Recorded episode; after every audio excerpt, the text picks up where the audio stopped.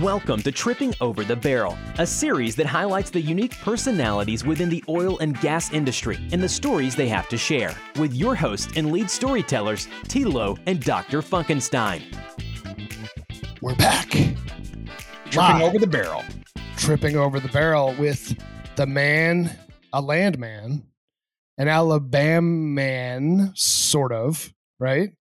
Um, and somebody who's worked in all different sides of the house. So I I've really enjoyed my interactions with Jerris.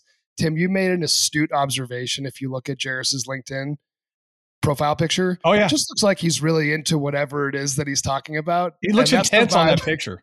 Yeah, that's the vibe we we like to have here on Tripping Over the Barrel. So, um, it- it's welcome it's to. Actually, it's actually at the mall food court. I'm just giving an order. That's- that's- But I know, but it's I know, but I know that that's how you are at the mall Yeah. food court. That's how you no, order. I want that orange Julius, and I want it this size with that straw.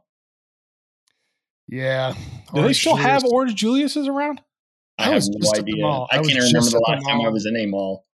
I don't. I was just at the mall. That's why I was late to this podcast recording starting. I love the mall. Tim, we've talked about this, right?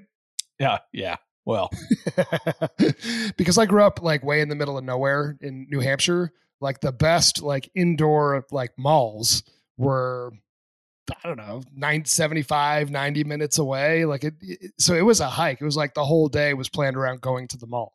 Right. Um, it's kind of like in the old west. We're going to town. we're going to we're going to the mall. So yeah, I still enjoy going to the mall. Just went. But anyways, enough of the mall. Here we are, the day before my event. Well, this recording's coming out next week, but I've got the uh, Funk Futures Golf Scramble tomorrow. Super looking forward to that. Going to be nice weather. Got some friends coming to town, literally mid podcast. So excited to network, hang out with energy tech people, oil and gas decision makers. You know, just sort of across the board. What what I found interesting, Tim, about that is a lot of finance people showed up, Tim, which tells me that finance people have a lot of time on their hands, and with that time, they play golf with it. Well, I'm not sure they're going to sign up for that. they're not going to. They're not going to claim they got a lot of time on their hands. But now I know it's like, all right, yeah. I need. I still think we're coming out of the golf tournament. Yeah, sign me up. I haven't, you know, there's still a lot of people who are missing, have missed out on being able to go do those things. So any excuse they can get to get out and have a, you know, do something on a Friday, good weather, um, we're going to go take it right now. Yeah, although I mean, anybody from Canada wasn't able to come. I mean, it's just too much of a hassle to travel back and forth there right now. But that's sort of still Canada's still the world. No, it's just like I think you need a, a test going in, test going out. Um, there may be Yeah. a mandatory quarantine even upon return. Um, things are more shut down up there than they are here for sure. Um, well, especially Alabama. But anyways, Jerris Johnson, this is your show today. I want you to take us from your your Okie roots all the way through Energen, a very interesting upstream oil and gas company that wasn't always just that. And I always, Tim, I love talking about the oil and gas companies that are in unusual places. Right? Oh yeah.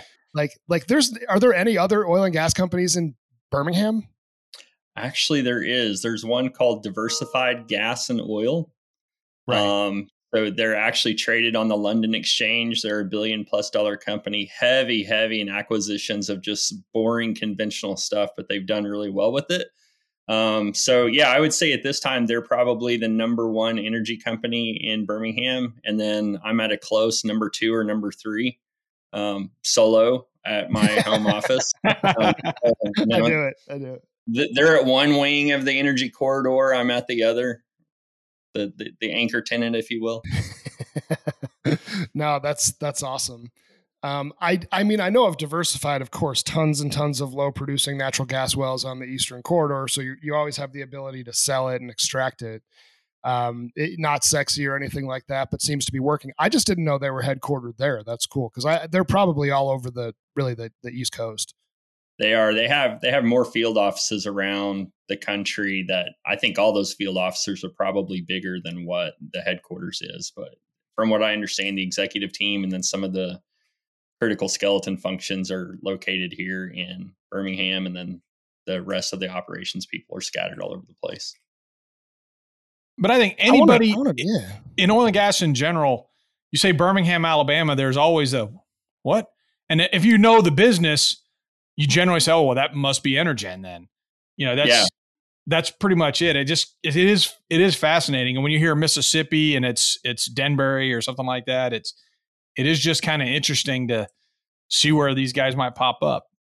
Yeah, it was um, it was a lot of fun. Like when Energen was was blowing and going, and and uh, periodically we would have visitors come to town with other companies that we were trying to do deals with or discussing deals, and they would be shocked when we would go to lunch and could spread out an acreage map over the table and talk as loud as we want because nobody around had any idea, and nobody cared what we were talking about.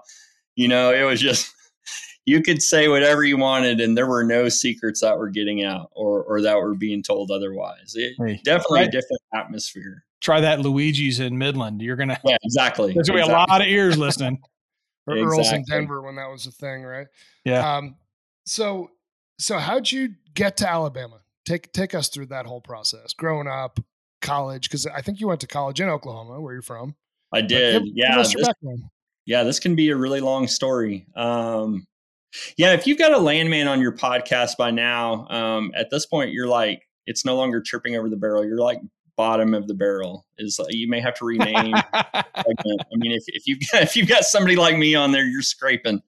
I think I think we've had there's a couple that definitely were across the bottom. We won't name names, but I think you're you're a step up. you, have got seventy some episodes. I'm you know I'm I realize I'm at the bottom of the barrel, but none, nonetheless, super excited to be here.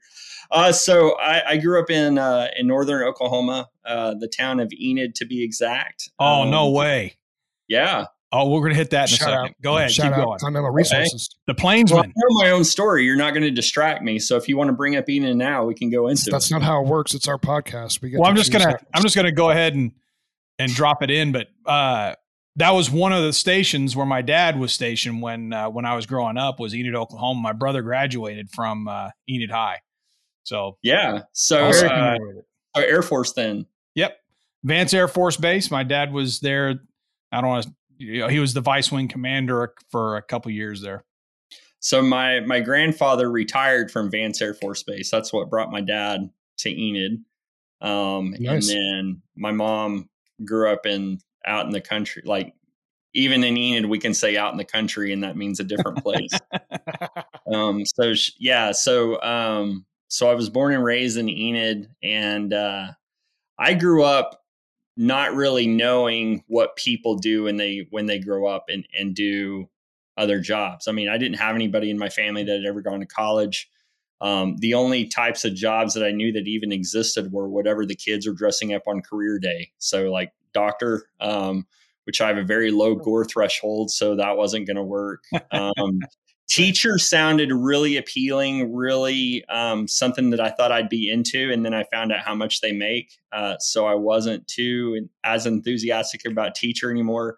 And then honestly, there were just a lot of professions that I thought were out of my reach. Like I thought there's that that's not that's not something that I was born into that I'm going to be able to do. And so, uh, to some extent, I would say I had my sights set kind of low. I mean, it was just, it's kind of, I mean, it's not, it's not because I was brought up being told that I was never going to mount anything, nothing like that. I just didn't have a whole lot of like influences around me that taught me or that showed me what the potential was. Um, so, hmm. all that said, I grew up just kind of waiting for somebody to tell me, hey, this is something that you might be good at.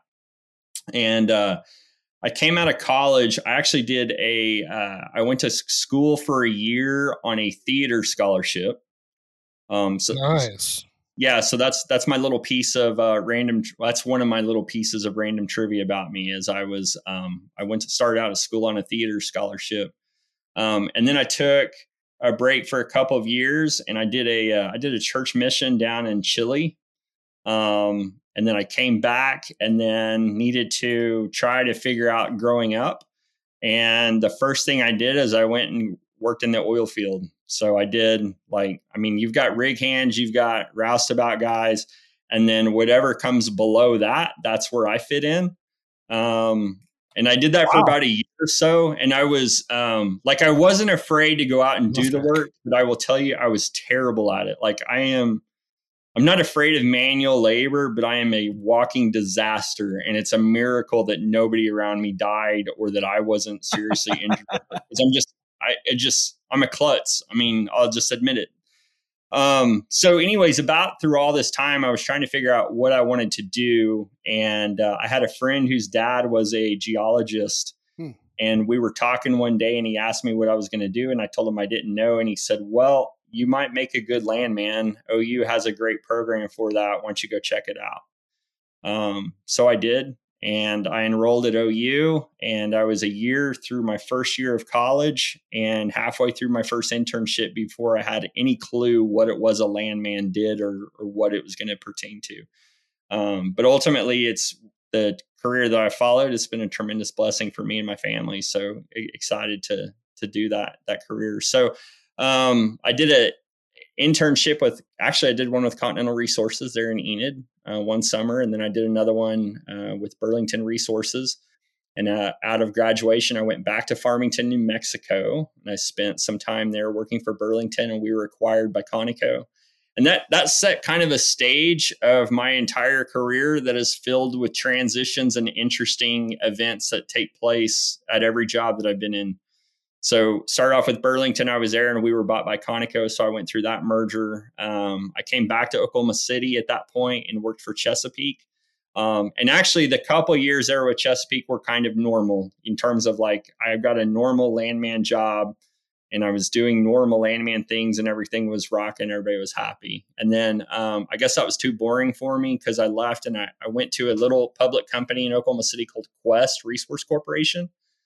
Um, and during that few years, I gained more experience that I, it's like more experience than most people get in their whole career. And it's all experience I hope I never have to use again. Um, so I got there in March of ominous. Sounds yeah, ominous. That's a weird yeah. statement. Yeah. Yeah. So I got there in March of 2008. Um, we closed a major acquisition in July of 2008. And then right after that, it was discovered that the uh, the CEO and the CFO had stolen ten million dollars from the company. Hey um, now, yeah, which it, it, was it was a public company, so that's a bad thing. Um, when you when you steal money, SEC doesn't like that. Um, so yeah. we went from a stock price of about fifteen dollars or so in that summer. By December, we were down to nineteen cents. And then if you remember the the year 2008, obviously there were all kinds of other oh, energy yeah. perils that happened. So during the next two or th- two two and a half three years, it was survival mode of this entity, and so we had a name change, um, all kinds of different things that I did during that period that I didn't realize they were land jobs, but they didn't have anyone else to do that, and they didn't know what else, what other function to put that under. So um, it became the landman job.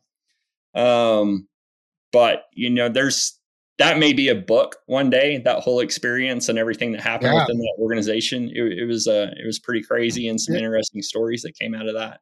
In our um, in our um, prep call, we we got into that a little bit, and yeah, it, I found it to be to be fascinating. Right, that was that was a a time where things were were really going crazy and you just look at sort of the the rise and fall it's emblematic of of a lot of companies i would think What's unfortunate and different though is the fraud piece, right? Yeah. Um, living living through that, I can only imagine. Then you have auditors looking at everything you do, even with you as a landman who may or may not be in charge of certain numbers. Now every number matters. Now every move you make is monitored, right? The scrutiny is placed in, you know, at a different level. Uh, where did you eventually move on to from there? Did you go to a big company? Was that Energen, or what happened after that? So, um, so after doing that for a while, um, I went back to Chesapeake actually, um, and then shortly after I got to Chesapeake is when it became when it began its massive overhaul of change of leadership. Um, I was working the Permian assets, which we sold um, so I went through that whole divestiture process of selling those assets and then being a liaison between Chesapeake and the, the purchasers of those assets. Um, and then after a few years of that, that's when I uh, was approached to to go down to Birmingham for Energen.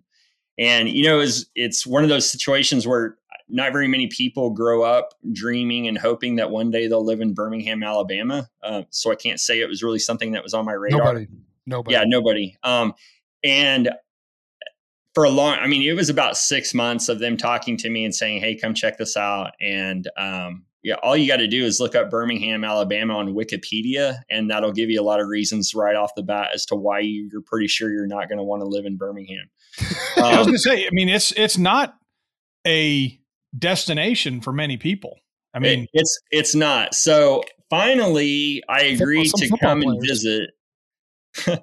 I vi- I agreed to come and visit, and just is like, okay. I told my wife, I said, let's go down there. We'll spend a weekend. We'll tell them we hated it, and then they'll leave us alone. We can get on with life. And so we came down, and we, we spent a weekend at the end of September, and um, found out it's it's truly a beautiful area. Um, you know, when you when you do a comparison of Birmingham to Oklahoma City, which is where we were living, population wise, each are about a million in the metro area um, kind of a cool smaller city vibe with with some neat things happening within it but three huge differences between birmingham and oklahoma city is that here we've got tall trees small mountains and no wind. And uh, it was a pretty it was a pretty sweet combination. And we found out that i mean birmingham proper certainly has its problems but when you move into some of the other towns that go south of the city then you get to some pretty pretty pleasant amazing neighborhoods. And so, so when, when you came to your wife the first time and said, "Hey, uh, Birmingham," what was what's her reaction? No. yeah, just flat out, straight up, yeah. right? You don't know, I'm not doing it.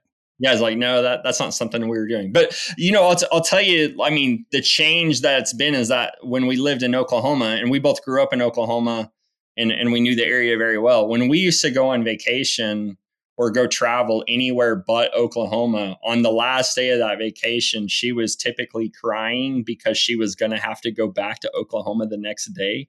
Mm-hmm. Um, and she doesn't cry anymore when we come back home. So that's a that's a that, that's a bit of a testament in terms of well, Birmingham.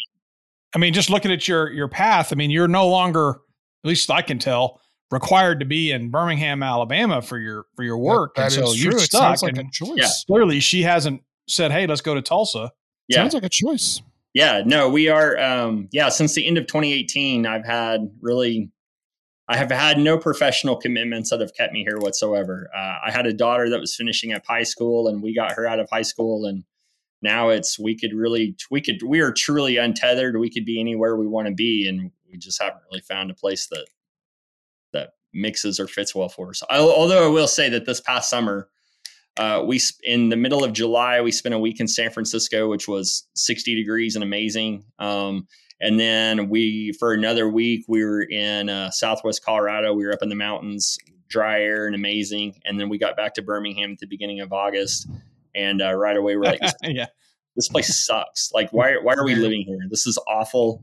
We got to get out of here. So but now here, I guess we're not getting 30th. any sponsors from the Birmingham Chamber of Commerce on this on this uh, podcast. I mean, at least they get the mention, though.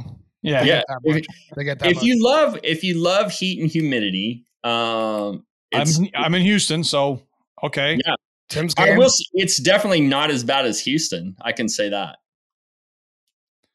Wow. So we've got Houston humidity, but nice scenery. Yeah, you've got hills. Yeah, we do. You got rolling hills. You probably have some foliage. We yeah, do. The only, uh, the only hills we have are freeway overpasses. It's very flat. Houston's very, very flat. Um, but it, you're there for business. It's transactional city, you know. Yeah. Uh, so I want to I want to jump into Energen a little bit because so Tim and I have a, a fairly similar lens. Typically, when we come into an operator, we're coming in to present our wares to try to sell them some sort of technology or some engagement to do business with us. Most of those companies exist. I mean, a very large percentage of those companies exist in a few cities, none of which are Birmingham. But we've been into hundreds and hundreds of different rooms, even in some of these sort of ancillary places, and you see the differences in the companies. I thought Energen was very different to do business with and to engage with, in part because of their location, but also in part because uh, their background wasn't in being like a true upstream oil and gas company. They were diversified. And then, sort of all of a sudden, hey, we've got this oil and gas asset in West Texas that's going nuts. What exactly do we do? Right. Versus if you're in the Permian and you live there every day, that's your life. Right. So I always found it fascinating. They had a very successful exit. The company did extremely well. But I'm curious from your perspective, working at more of a pure play like Chesapeake and even Quest, and then going to Energen. Uh, talk about some of the differences, I guess, in the in the companies and things that you learned. Yeah, so it's it's worth understanding why Energen is was located in Birmingham and what its story was. So the roots of the company went back to the mid 1800s, um, and they were basically the the the first start of the company was lighting the street lamps in Birmingham and then it was supplying the gas or the fuel for the street lamps. And then it was the infrastructure for the fuel to the lamps. And then eventually it became the the public utility for natural gas within the metropolitan area and a large a large swath of Alabama. Um, and so then several decades ago um, Energen had a side company, an E&P company that was purchasing natural gas assets to supplement the volumes that were going into the utility. And it lasted this way for a few decades, and, and they made a number of strategic purpose purchases. Um, and so there's assets all over the place. And as you noted already, um, some of those assets were in the Permian Basin, and and uh, they they built out a an E and P team to be able to operate those those assets, and and naturally, after 2010, you know, going through that last decade, uh, the Permian really heated up and had tremendous value to it. And Energen found itself sitting on some incredible assets w- within a very lucrative basin.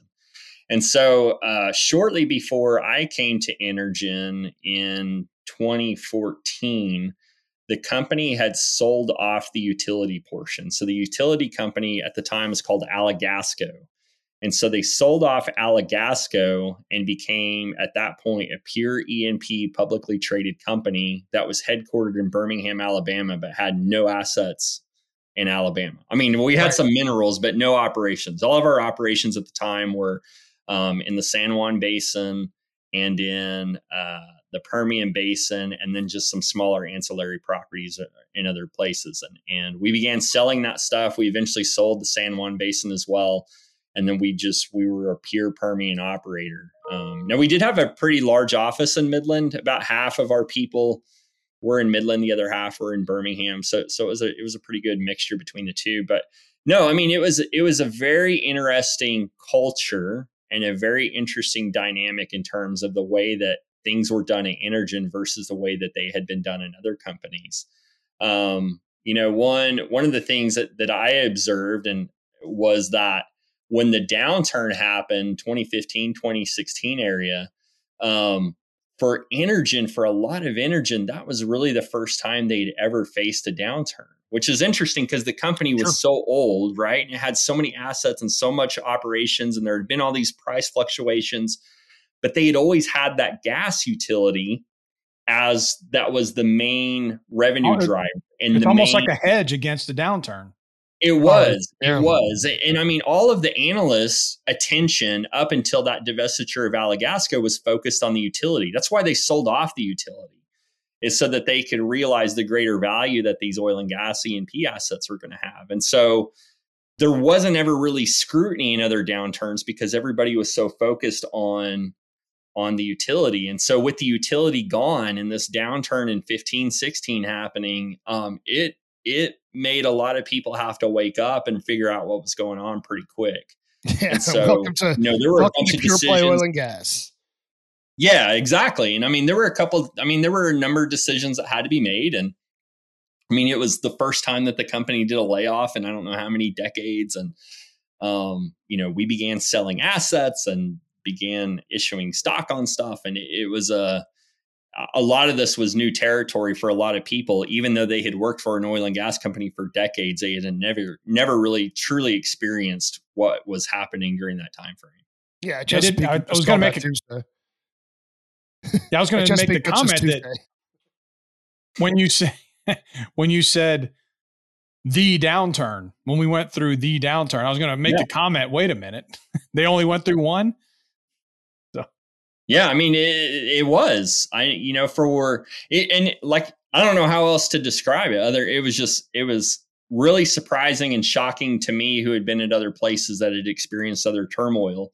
You know, and I'm not a super I'm not a super experienced guy. I'm not like the youngest puppy in the room, but it was interesting to have people who had decades of experience who were coming to me saying, "Okay, what's going to happen next? Like, what what should we expect? What's going to happen?" Yeah, now what? Because um, when they knew, you know, what bad mojo I brought to every company I worked at, but then they also experienced a variety of different things. Jerris, the mush Johnson, where oh, he yeah. goes, the mush follows.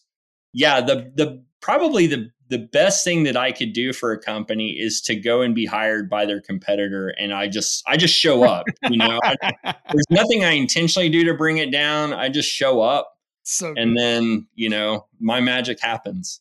Yeah, it's, it's funny as a because Jeremy and I are both in sales, and this happens to us every once in a while. You're you're working with a company that is having some sort of an issue, and you you got a champion who's moving you through, and we're trying to make some progress. And of course, then they get like you're at Chesapeake. Well, my guy Chesapeake just got laid off, so you get another champion.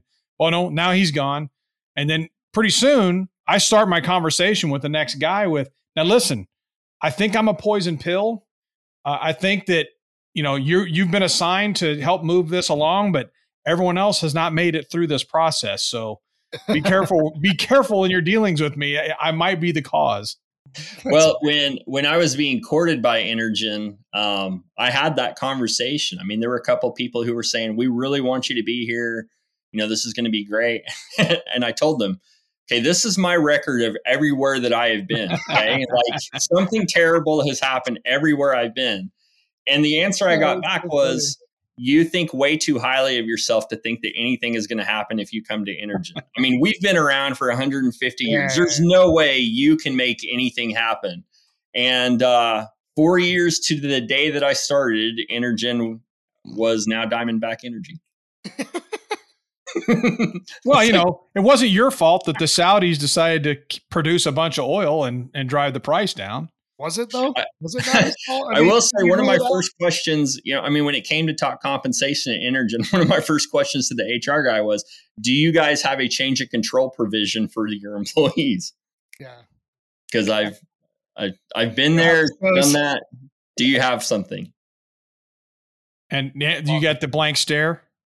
I did. They said the answer was, "Why would we ever need one of those?" It's like, okay. So, no, I took the job anyways, but lobbied for the necessity of that. And I mean, fortunately, we were able to get something in place before everything went upside down. So, so wow. 2018 ish, this ends. Now what? So you're in Birmingham, right? You moved there for a company, for a job that's now theoretically not there anymore. What what happened next? Well, not theoretically, it, it was not there. no theory here, folks. It was gone. yeah. Um no, that that's a great question, you know, in terms of what what was next. So, I yeah, I mean being in Birmingham, I didn't really have a whole bunch of other companies that I could go interview with in Birmingham and go take another landman job. So, I had to decide what is it that I want to do with this time and with this uh, newfound freedom, um, if you want to call it that. Um, and so, it, yeah, this was December 1 of, of 2018. Uh, A birthday. I'm sure it was purely coincidental. I don't think they did that. you ruined my birthday without even knowing it. Without yeah. even. Um, so I I thought, well, I've got an entrepreneurial itch that I want to scratch, and so I'm going to see what I can do. And and uh, you know, with the uh, with the landman community and having worked Permian Basin landman community, I had lots of peers and lots of people I'd done interactions with who had just absolutely killed it. You know, buying leases, flipping leases, buying minerals, flipping minerals, and I thought, well, that's easy. I can do that. Like I've been funding you guys for years. Mm-hmm. and have been buying deals from you guys for years. I possess that same aptitude, that same talent. And so I thought that's, you know, 28 you know, we're in December of 2018. I'll take Christmas, and then 2019, I'm going to jump into this. Well, I, you know, a lot of people think that that the demise of oil and gas happened at the at the beginning of the pandemic. It didn't. It happened about a year before that. And and I don't know why why the catalyst was, but roughly January 1, 2019 is when the investment community and all analysts and everybody said, you guys have had mm-hmm. enjoyed this ride long enough and now you need to start making money all this stuff that you've been buying, everything that you've drilled as much as you could drill, produce as much as you could produce, buy as much as you could buy, which we were rewarding you for doing all of that, mind you. We've now changed our minds and now we're going to reward you on making money. And companies went, "Whoa, we're not we're not built for that." Like, what do you mean make money? You've never asked us to do that before. Why do we have to do that now? So, you know, trying to decide that this is the time you're going to go out and flip some deals when you don't really have a plan or funding behind you is not the best time to go out and do that. So, yeah. um, so, the, but there were some different ideas and things that I wanted to be able to jump into. There were ideas and philosophies that I had about the land profession in general. Um, some things that I had noticed from the in-house experience that were needed from the service side. Uh, there were some resources that I wanted people to be able to take advantage of, and so I began exploring those ideas um, and was fortunate to have some people come to me and say, "Hey, would you do some, you know, would you do some light consulting work for us?" And and it wasn't a ton to keep me super swamped and busy, but it was enough to get a flavor for that service side, and I found that I really, really enjoyed it. Um, and so I decided kind of mid 2019 is like, okay, this is what I'm going to do is I'm going to be a service company and I'm, I'm going to build a service company that no one has ever seen before in terms of land services. And so I started a company called Lontra Energy Consulting. And uh, Lontra is the genus name for otter, which is my, my son's favorite animal. And then my daughter actually designed the logo for me. So um, if you ever see remnants of that Lontra Energy logo still laying around, that's she designed that. And I was I was proud to have that her uh, her part in that. And so I began talking to different people about all these different ideas that I had and the way things that ought to be done. And and tried to become pretty active on LinkedIn at that time. I had this this stupid, stupid, cheesy gimmick that for whatever reason caught on, and I just news you ought to know. Yeah, news you ought to know. That's where the name came from. I mean, it's like that's on my list of things to ask about. So I just love that you you came to it. But uh, Jeremy, you, you went quiet. So anyway, just keep going. He'll come back. So it's, yeah. it's really it's really interesting if you, you, hit the mute button. I don't know if you guys have ever done that on uh, like a call, like a Zoom call. It's this crazy thing. If you hit the mute button, people can't hear you. But I had a uh, in Zoom. Uh, people thought it was too cheeky, but I had a background, one of those virtual backgrounds on Zoom, and all it said was "you're on mute," and I just, just point to it. yeah, yeah. Yeah, so that that's where news you ought to know came from. Um, stupid, stupid, cheesy gimmick. But like I said, it was fun going to NAPE and things, and people are like, "Oh, you're the otter guy." It's like, yeah. So you know that it was fun to see that that was working, and, and I get a kick out of it, and I enjoy doing it.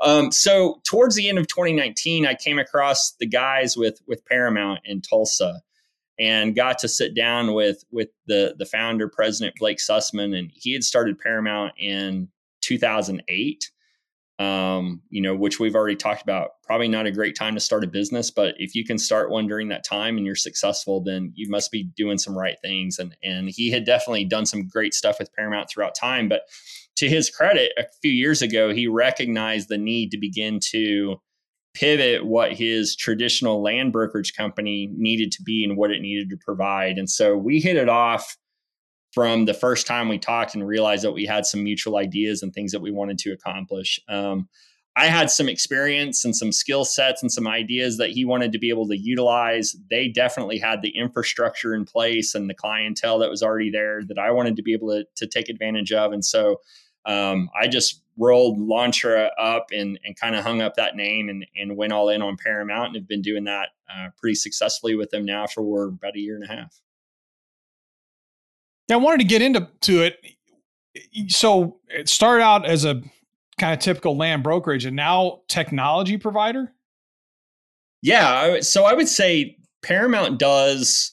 Uh, you know, so this is going to be one of those things where you're going to have to edit because I'm hemming and hawing all over the place, right? But no, so Parent to, to, tell the story of it. So Paramount was a broker that that, like I said, started off in 2008. A few years ago, they recognized the need that they needed to change. Um, one of the examples that they did is is uh, at that time, uh, ThoughtTrace had had just done their rebranding. They had changed from Agile Upstream. They'd become ThoughtTrace. They had put in a bunch of money into their marketing, into rolling out their product to people, and uh, a lot of the land service people or landmen were looking at it, going, "No, this is."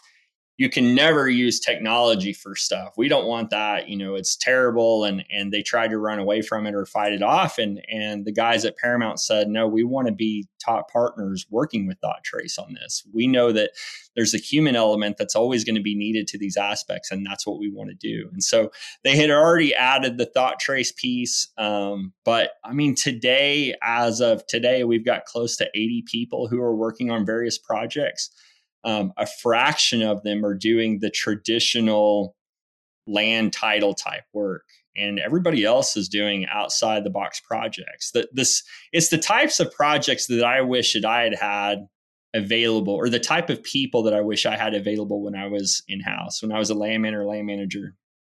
Landman has has a crazy amount of responsibility that falls upon them. Um, in a traditional sense, they may have a geographical area of responsibility, and and to be able to perform that job to perfection means that you know the story of every single acre, whether you own it or somebody else owns it. Mm. You're on top of all of the operations, not only for your company, but as an operator, but your company as a non-operator, as well as competitive activity that's happening within that area.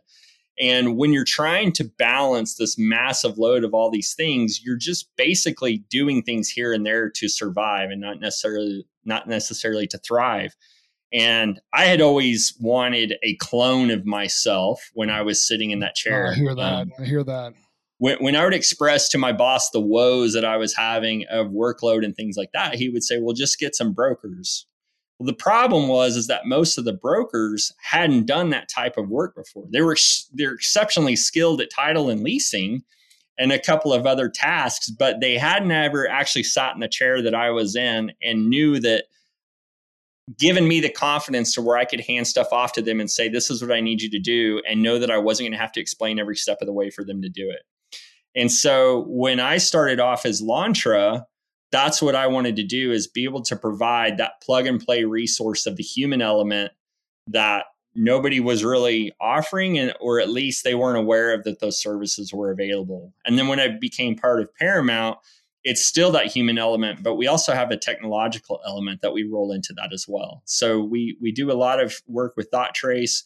Uh, we've got a proprietary platform to where we try to do as much of our work and product in there as possible um, so to the extent that we can not work in spreadsheets, we try not to work in spreadsheets. So we'll, we'll use a, you know, um, a low code platform and we'll dump everything into it. We'll structure a, a workflow or process. We'll give out assignments to different people. They can work their assignments within that, that module. They can upload attachments to it, make their comments, whatever, hit complete and it goes on to the next person. Then at any given moment, we can export what needs to be exported to the client. And it, from a management perspective, there's full transparency and accountability on everything because we can see what everybody is doing and, and what their progress is and we can make adjustments that's needed or give coaching and things like that. So um, i mean that's that's one example from the technological aspect of what we're trying to give people. Um, you know and paramount's just a, it's a very different company in general. It's a remote company so we were remote long before covid ever happened. Um, you know i mentioned We've got 80 some people that are working. They're all over the country. I've personally been running a project that's got close to 40 people on it. We're across wow. three time zones in all kinds of states and in different areas. Um, so this is there were some different things that I had to learn when I went from the to that common corporate side that I was used to and then went over to the Paramount side. So with Paramount internally, email is banned. Really? Whoa. We don't use email internally at all. So Slack. just some sort of a chat or Slack or we do. Yeah, we so we use wow. so we've we've selected Slack and we use it exclusively for all internal communications. That's cool. So we'll use Teams as well for external communications for our clients because a lot of them are in the Microsoft environment. Um, and I mean, we are too for that matter, but we do, we like Slack. Um, we will use email for external communication purposes, but internally we use Slack for everything. Yeah, and cool. um, where that really comes in handy is that when we've got we've got a multitude of projects that are happening all at once, and we always want the best people best person for the best job at the right time. And so periodically that means moving people around to different tasks. Well, it's just a matter of taking that person and putting them in a different Slack channel. Uh, they spend a little bit of time. They read everything that's happened since they were last on the project. They review any attachments that might be there, any video instructions that we've passed, posted, and they're up to speed. You know, within an hour, and they're working. And Fantastic. it's it's a really easy way to keep people integrated. Well, so it's interesting timing. I'm looking at your profile. So you started at Paramount February 2020, which anyone who's doing Perfect the math now, that's one month before all hell broke loose. So yeah, and I'm get, based on what you're describing here, Paramount as a company really didn't have to make any adjustments for COVID at all. Is that right? No. But, but what was it yeah. like now that you guys were fully prepped for full remote? You're slacked. You, you've got everything else going. What was it like now? Your business had to change because the guys you were working with were suddenly having to change. What was that like for you guys to to watch everyone else panic and try and figure it out?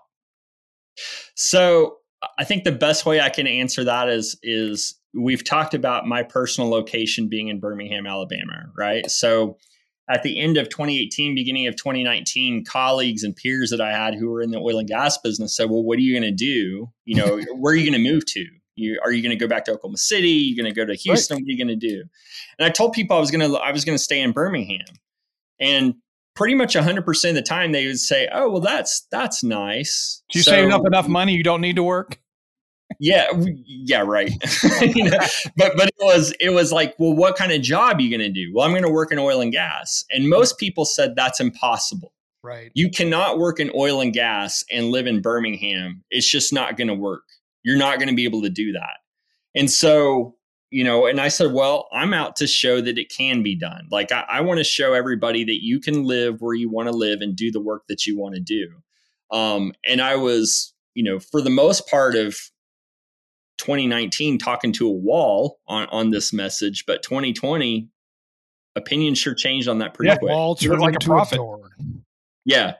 Yeah. And so, yeah, I mean, now, I mean, it's, and that's a huge recruiting perk now for a lot of companies not necessarily oil and gas but just just in the industry or in all industries in general is like you can live wherever you want to live and do this job because the technology is such to where it can happen. So for for us at paramount i mean not to sound too arrogant but it was it was a relief to have the rest of the world catch up to us. You know to where it wasn't you know there wasn't that expectation of well if you can't be in our office and you can't do the job. Or if if you're not able to meet with us in person then how do we know that you're capable of doing anything? Yeah. When we were already very well versed on slack and zoom and could do screen shares and we already yeah. had platforms that were set to where people could work from wherever and um, so i liked the idea that the rest of the world j- caught up to the remote place. Yeah. No i, I do too. And and certainly i think those younger than us are are enjoying the fact that things are coming in their direction tech wise. But yeah, oil and gas. I mean, it's also the nature of of the industry. I mean, like any sort of construction or manufacturing, you are going to have a bunch of people at a single location. So that's sort of then bred. Well, then everybody else should be at one location too in the in the office, right? It's like, well, maybe those people don't need to be in the office. Just a thought.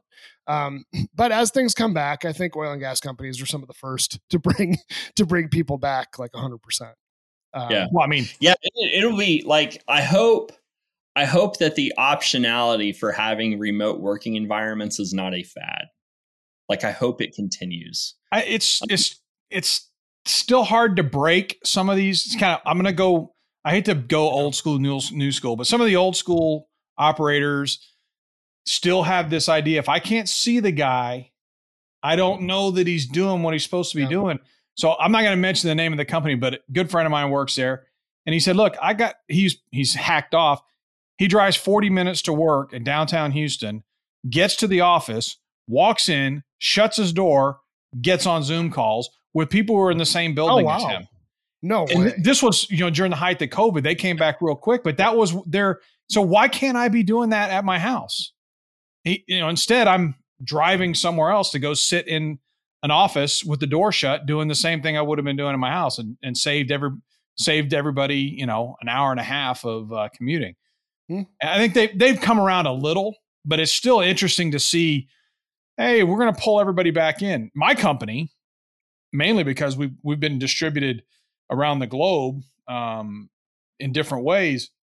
We were kind of ready And once you know, once we got forced out after two weeks, we were you know fully up and running, and we're not we're not going to go back. Um, yeah. you know, we're we're all kind of fighting pretty hard to stay with what we're doing, and so far it's worked. Yeah. So so another one of the ways that Paramount was prepared for something like this is that um, they had always obsessed over KPIs, which was a term that I didn't know from my corporate environment. It wasn't until I worked with some people who were, you know, super smart and had studied this and had been coached on it. But Paramount obsesses over the idea of key performance indicators and this idea that everything can be measured. And so, mm-hmm. as soon as we have any type of new project taking on, if we have not previously measured something that in the, that in the past, and we are measuring everything going forward. And so, when you've got KPIs in place, you know how long it should take a person to do every task. And there might be some exceptions. And as there are exceptions, then you make adjustments along the way. But when you've got a platform that is tracking the progress as to what people are doing, and you already have a benchmark in terms of this is what a person ought to be able to do in a day, then it's really easy to figure out okay, do we have a problem because somebody just doesn't understand? Is it bad communication? Are they loafing? Is it, you know, distractions at home or what is it? And we can pinpoint what that issue or what that problem is pretty quickly and get it resolved. Um, and every now and then it's somebody who you know isn't designed for the remote working environment. They need some type of additional scrutiny. Um, thankfully, that that's very been very very few rare circumstances from the folks that, that I've been able to work with so far. Most of the instances, if we have KPIs that are slacking a little bit, it's okay. This is this is the measurement as to where you ought to be and it could be something really simple as, oh, I didn't understand that this was a set that I could take or that this was something I could do, or I don't have access to this certain program. We make the adjustment and, you know, we put people back on track right away. yeah, that's that's good stuff. Well, I do have one final question, right? You're an Okie, you grew up in Oklahoma. You're in a big football, college football town, Birmingham, Alabama. When Oklahoma and Alabama play in a big game, who do you root for? Oh, that's a that's a no brainer. That's Oklahoma, of course. I was going to no, say, I mean, you looked at his LinkedIn profile. You know it's going to be the Sooners. Yeah, I mean that's that's where I went to school. No, um, so when you when you come to Alabama, the first question they ask you when you cross the state line is Auburn or Alabama. I mean, they they don't want to know your name. They don't care about what you're going to do. They don't care if you're going to be a liability on the system or a contributor to the tax pool. All they want to know is are you Auburn or Alabama? I mean, that's it. Like growing up in Oklahoma, I thought we were college football fans. We are not college football fans in Oklahoma. It is like, it is the complete way of life in Alabama. I, I remember that the first, within the first couple weeks after I'd moved here, it was in December. Um, and they were talking about you know bowl games and stuff coming up. And there was a lot of coverage you know with the regular season already over. I thought okay well we've still got you know a bowl game coming up but there's a lot of talk that's happening here. And then like after january i noticed that listening to the news radio like they're still talking about football like a lot. I mean my commute my commute was 10 minutes from my house to the office downtown and and I'm a I'm a boring nerd and so I just listen to AM talk radio. And within that 10 minute gap, every day I got an update on Auburn and Alabama football programs. It doesn't matter if it was March, April, May, whenever they were talking about it. I mean, I remember the day they gave a 5 minute bio on the new outside linebackers coach that they had just hired. I can't even name the linebackers coach on the Oklahoma team, let alone give a bio as to who they are. Unbelievable. Well, that's that Alabama. Jerris Johnson, my guy. How do people find you? How do people get in touch with you if they want to explore yeah, doing some business or having you talk at an event? I know you do that. Where do people find you? Uh, so LinkedIn's a pretty easy place to find me. Um, if if you're stalking me on there, I will try to find out. But you can connect with me or message me. Um, and actually, on my profile there, I'm not afraid to put my email address and my telephone number on there uh, so people can reach me that way. Um, if you check out Paramount's website, uh, paramountfieldservices.com, uh, you'll see a bio and, and find some ways. Um, especially within the landman community, I try to do some volunteer work in there as well. And so, I mean, I, hopefully I'm not too incredibly hard to find, but I welcome any any and all connections and getting to know people. So that's Jerris, J E R R I S Johnson. That's right. Yep. I found out the hard way that I think it's a woman's name. That's for part two.